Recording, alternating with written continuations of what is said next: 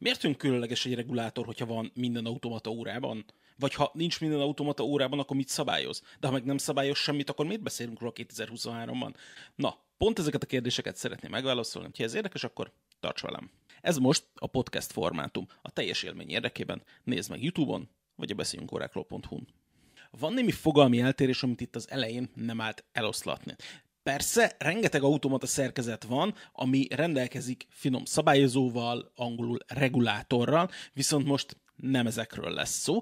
Most egy olyan zsánerről lesz szó, ami az egyik legrégebbi az órák történetében, sőt igazából megkockáztatom, hogy az egyik legrégebbi arhetipusról beszélünk, és nem, hogy karórákban létezik, meg zsebórákban, de természetesen már ingaórákban is létezett, az 1800-as években is, és már akkortól elkezdett a virágzása, amikor a, elkezdett az ipar átállni céhes rendszerről igazából gyári rendszerre, tehát gyakorlatilag az ipari forradalomról beszélhetünk, akkoriban datálható ennek a dolognak a kialakulása. Az egyik legfontosabb alkalmazási területe a regulátoroknak a különböző közlekedésben, és hát az ipari forradalomkor a legjelentősebb a vasúti közlekedés volt, tehát hogy alapvetően innét kell származtatni. De mit is jelent magában a regulátor? Eredendően a jelentése az valami olyasmi, mint hogyha ma azt mondanánk egy órára, hogy kronométer. Tehát Eredendően csak annyit jelent, hogy egy nagyon pontos óra, egy olyan óra, amihez igazíthatjuk a saját óránkat.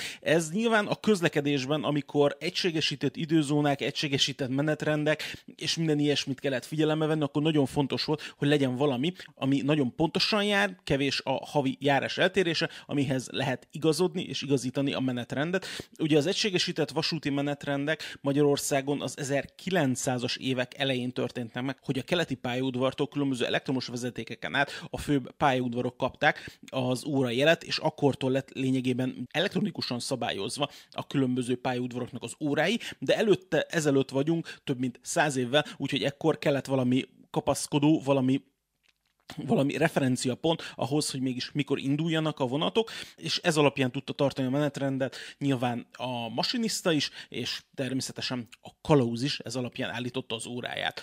Ez volt alapvetően ugye a működési dolog, de van egy nagyon fontos kinézeti tulajdonsága a regulátoroknak, mégpedig az, hogy alternatív számlapárendezésük van. Ugye megszoktuk már a klasszikus 2, 3 vagy 4 mutatós elrendezéseket, ahol központi tengely van, és arra vannak felfűzve egymás fölé a különböző mutatók, óra mutató, perc mutató, másodperc mutató, esetleg GMT, és ezzel a fajta felfogással szakítottak a regulátorok. Ennek technikai okai is voltak, léteztek olyan regulátorórák, ahol konkrétan, és az ingas óra korszakról beszélek, amikor konkrétan minden egyes segéd két számlapért külön szerkezet felel. Tehát nem egy közös szerkezet mérte az időt és jelenítette meg a számlapokon, hanem külön szerkezet felel az órának a pontosságát, a percnek és a másodpercnek a pontosságát, és technikailag ezért is kellett őket leválogatni a számlapról, nem lehetett közös gyűjtőből vagy közös tengelyről származtatni őket, de ez a szétválasztás egyébként a karórák világában is megmaradt. Vannak olyan márkák, akik konkrétan a teljes identitásukat ennek köszönhetik, ilyen például mondjuk a Chronoswiss, de például a luxus márkák közül is Pateknek 11 néhány évvel ezelőtt készült egy 5235-ös regulátor órája, ami azóta is szerintem egyedülálló a Patek családjában. Ugye ez nem egy népszerű arhetipus, úgyhogy önmagában már az is meglepő volt, hogy adtak ki regulátor órát, és azt persze ők még megspékelték különböző finom technikai dolgokkal, kapott különböző komplikációkat, összehozták egy anuál kalendárral, még ilyesmi, úgyhogy e, egészen különlegesen néz ki, és nyilvánvalóan mocskos drága. Viszont általában nem szeretek olyan órákról beszélni, ami nagyjából elérhetetlen mindenki számára, természetesen megtörténik, mert azért nem lehet háromtengelyes turbionból elérhető árut csinálni, de a regulátor órákból igenis vannak elérhetőek, és ezért hoztam egy ilyen elérhető családot. A Zeppelin-től, ez pedig a New Captain Line-ba tartozó 86-22-es modellek, ebből jelenleg Magyarországon három modell kapható, egy kék Sunburst számlapos, világos barna szíjas modell, de nem hoztam el, mert nyilvánvalóan ez a legszebb, ezt enélkül is megveszi bárki, viszont elhoztam két másikat, ami szerintem önmagában izgalmas. A beige színű azért hoztam el, mert a teljes számlap, a segédszámlapokon kívül lumineszkál a sötétben, nézzétek meg. Amikor beszéltem a ceppelinesekkel, hogy elhozom, akkor említették, viszont tökre ráfelejtettem, forgattam, és néztem, hogy miért zöld ennek a számlapja. És azért, mert elkezdett sötét lenni, egész nap gyűjtöttem magába a fénysugarakat, és utána elkezdett bekapcsolni a lumineszkálás. Nagyon durva élmény volt erre rájönni. És a feketét pedig azért hoztam el, mert ez különbözik a másik kettőtől, se nem matt, se nem fényes, se nem sunburst, ilyen betonszerű, falszerű textúrának nevezem azt, ami a számlapján van, és szerintem ez is tök jól néz ki, de természetesen a kék az, ami mindig nyerő szokott lenni, ehhez kétség sem fér. A mindkettőben közös az, hogy bőrszion érkeztek, hogy svájci regulátor szerkezet került, ez a Celita SV266 kötőjel egyese. Ennek van egyébként egy dátum nélküli és egy dátumos verzió, ez természetesen a dátumtárcsával rendelkező változat, ahogy ez látszik is a számlapokon. Ez egy 31 köves szerkezet, eltérően mondjuk a sima egyszerű három mutatós 25 köves óráktól, úgyhogy a szerkezet ennyivel bonyolultabb, ennél több tengely, meg csapágy, meg minden ilyesmi van benne, úgyhogy ez indokolja a plusz kőszámot. Zafír kristályjal érkeztek, és üvegbetétes hátlappal, valamint úgynevezett 5 atmoszféres vízállósággal és nem menetes koronazárral és amikor kézbe vesszük az órát, akkor azért eléggé meghökkentő az alternatív számlapelrendezés, hogyha az ember nem látott még ilyesmit. A nagy perc mutató ugye a funkciót szolgálja,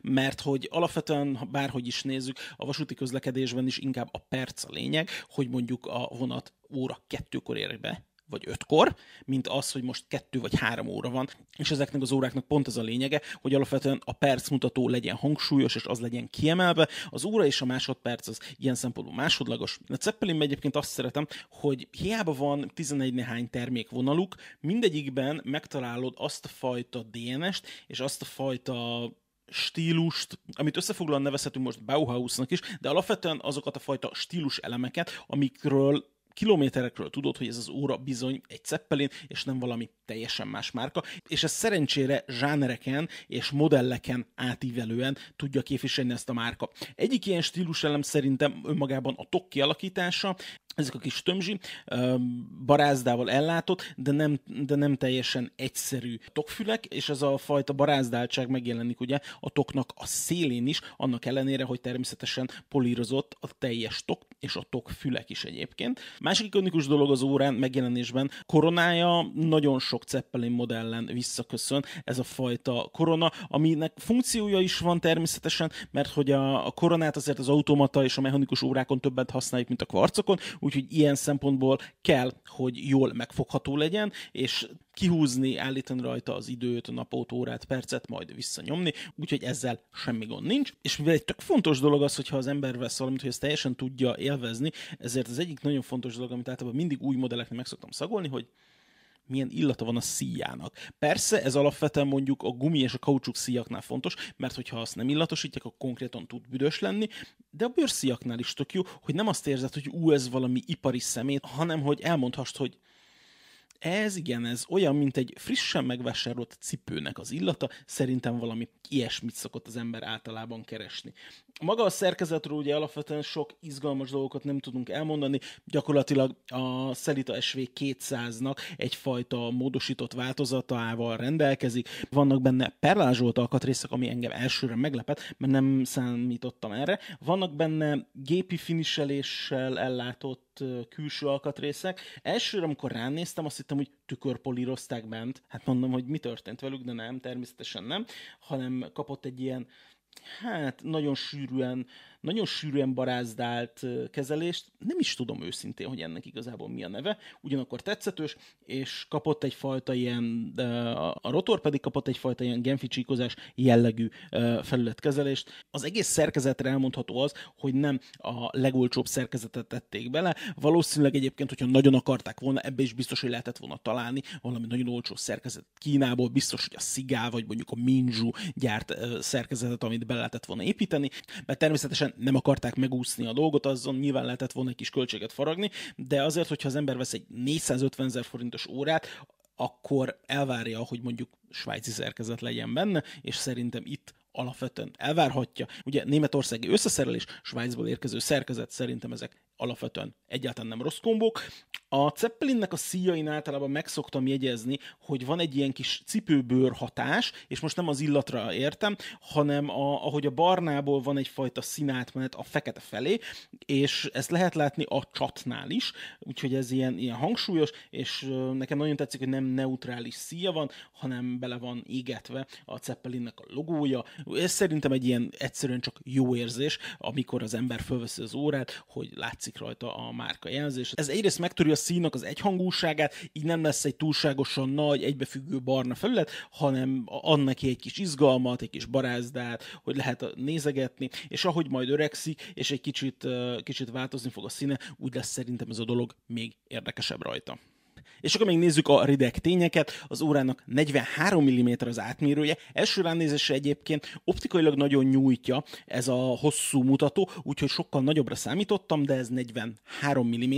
A vastagsága 12 mm, ami szintén olyan, hogy a lelógó tokfülek miatt optikailag egy kicsit magasabbnak tűnik az óra, de ez 12 mm, szerintem egyébként ez tök rendben van. A hosszúsága 54 mm, ami azért a nagy tokból és a fülekből valahol következik is, és hogyha valaki más szíjat szeretne erre az órára tenni, annak 22 mm-es szíjakat kell nézegetnie, bár nem tudom, hogy ez az óra, akár a barna színű, akár a fekete, milyen más szíjjal tudna jól kinézni. Mondjuk egy milánói szíjjal valószínű jól nézni neki, azért nátót nem csapnék rájuk, ez egészen biztos, bár lehet, hogy egészen vad lenne, de azért ezzel kapcsolatban vannak kételjeim. És attól függetlenül, hogy melyik variánst választjuk ebből a szériából, 450.500 forintért lehet elérni az összes magyarországi ceppelineket forgalmazó kereskedésnél, amivel jár természetesen a 2 plusz 1, azaz 3 évnyi magyarországi garancia, szerviz, háttér, Zeppelin Klub tagság, amit egyébként megéri kiváltani, mert különleges eseményekre lehet meghívást kapni, meg kedvezmények is járhatnak vele,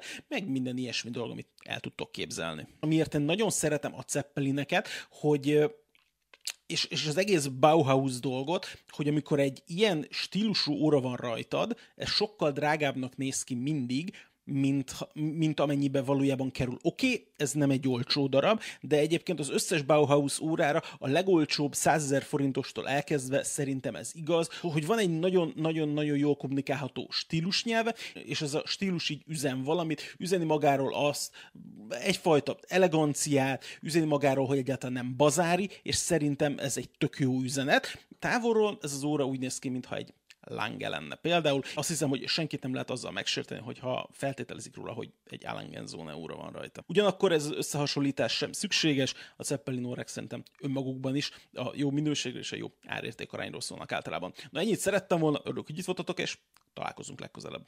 Sziasztok!